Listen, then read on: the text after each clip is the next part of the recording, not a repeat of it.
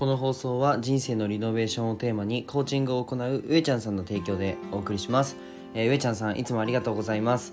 今日のテーマめちゃくちゃ面白いんですけどあの今日の話を聞く前に上ちゃんさんのことをフォローしてから是非ねあの僕の放送を聞いてほしいです。と今日のテーマは義務教育で教えてほしいこと3選というねテーマでお話をしたいと思うんですけどえっと僕は世界一の医療施設を作ることを目的に事業をいくつかやって、まあ、看護師もやってる聖と申します。でこのラジオは1.2倍速で聞くのをおすすめするので左下のねあの倍速ボタンをポチってみてください。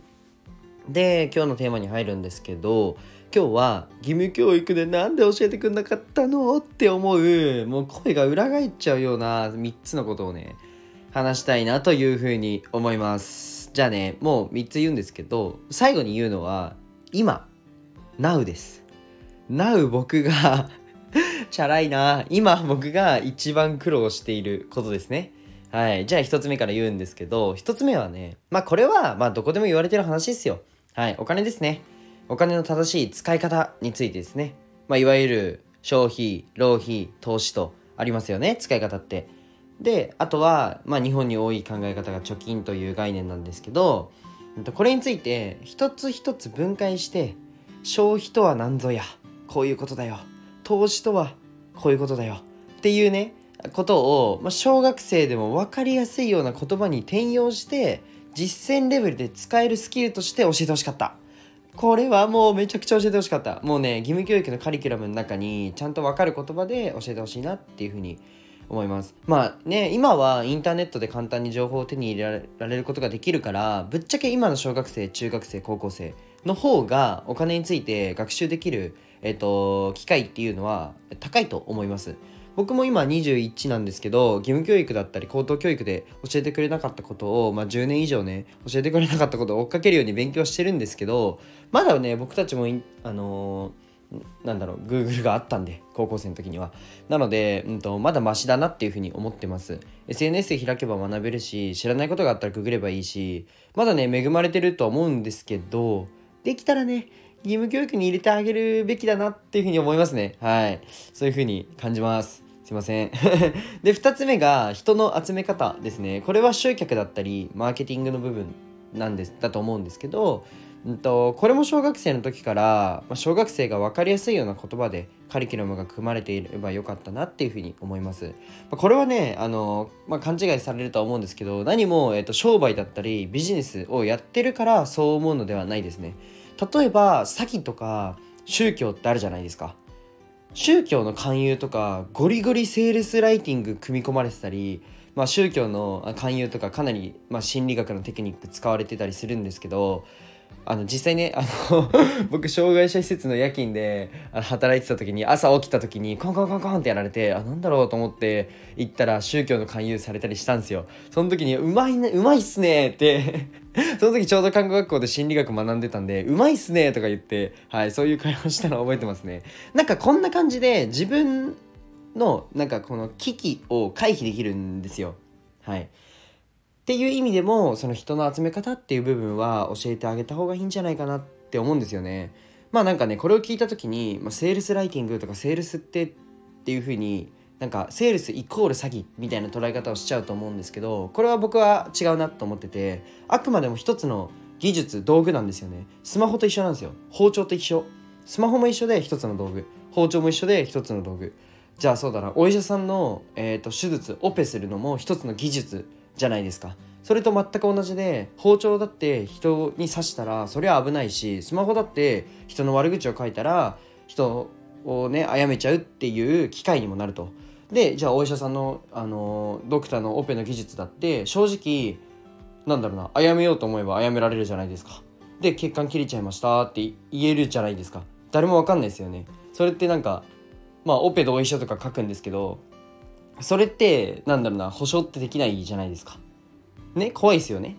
うんセールスライティングとかセールスの技術も全く同じで悪いことに使えば悪いだけで心からいいと思ってる商品を多くの人に届けるためにそういう技術を使うのは僕はいいと思います。まあ大企業とかの LP とかホームページ見てください。めちゃくちゃ組み込まれてるんで。でもまあ営業だったりセールスだったりマーケティングだったりその辺の基礎知識が小学生からあればいいものか悪いものかもあのそれが組み込まれてる上で見られるんで土台があった上で見られるとまあ、均等に見れるんじゃないかなというふうに思うので、まあ、見分ける能力が格段に上がるかなというふうに思います。っていうのが2つ目。で、3つ目ですね。問題っすよ。最後に伝えたい。もう聞いてくれてるあなたにもうね、伝えたい。もうなんて税金教えてくんないの 頼むよ。頼むよ、マジで。あの、ごめんなさい。今日はね、ちょっと暑いかもしれないんですけど、税金ですね。なんでなんで教えてくんない？いや、いいよ。お金じゃん。もういいよ。教えてくんなくて。自分でやるよ。人の集め方。いいよ。自分でやるよ。税金だけは教えてくれ。本当に、もう今すぐ義務教育に組み替え、組み込めって思います。で、ほとんどの人が 大人になったら仕事するじゃないですか。別に僕がね、あのー、授業やってるから税金について勉強しなきゃいけないからっていうのもあるんですけど、正直。でも、全員が税税を納めないといけないじゃないですか。小なんていうか、なんなら小学生であろうが別に消費税払うじゃないですか。ですよね。100%全国民に関わるものなんですよ。なんで教えない？なんで隠しちゃう？もう意地悪だよそれは。さすがに。もうね小学生のうちに身につく身につけておくべきスキル。が僕が思うのもうナンバーワン。もう確定申告の書き方です。もう絶対それ。もうめんどくさい本当に。もうめちゃくちゃめんどくさいです。多分最初だけなんだろうけどもう僕その領収書とかをもう集めてるんですけどもパンパンよ。これをまあ整理してどうのこうのとかやるんですけどもうめちゃくちゃめんどくさい。しょうがないけどね。でもまあなんか今日の言ったことを教えないことで苦労してる人ってねたくさんいると思うんですよ。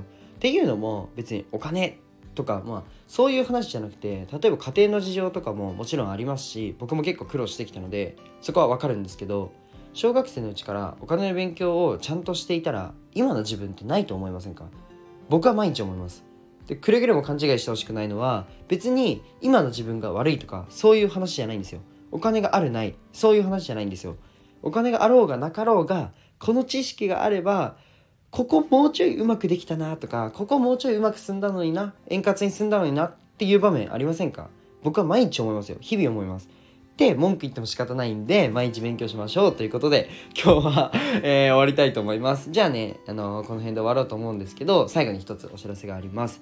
現在、ロースイーツ屋さんのプティリスさんと、えー、僕の全国選抜された絵が絶賛コラボ中です。はい。で今ねプティリスさんからチョコかムースを購入すると僕の絵がねあのパッケージとして届くしあとポストカードも届くので是非あのご予約の方よろしくお願いします。えっ、ー、とあとすいません。現在音声の無料の SNS コンサルをやってます。音声のといってもまあえっ、ー、とまあ音声の SNS と、まあ、インスタグラムの方もえー、0から1000人までどうやって円滑にあのスムーズにいくのっていう話とかもさせてもらってますので、ぜひ興味がある方は、まあ、自分の聞きたい SNS、まあ、インスタとスタイフだけなんですけど、教えられるのは、伝えられるのはね。でもその2つで気になる方はぜひご連絡ください。じゃあ今日はこの辺で終わりたいと思います。じゃあバイバイ。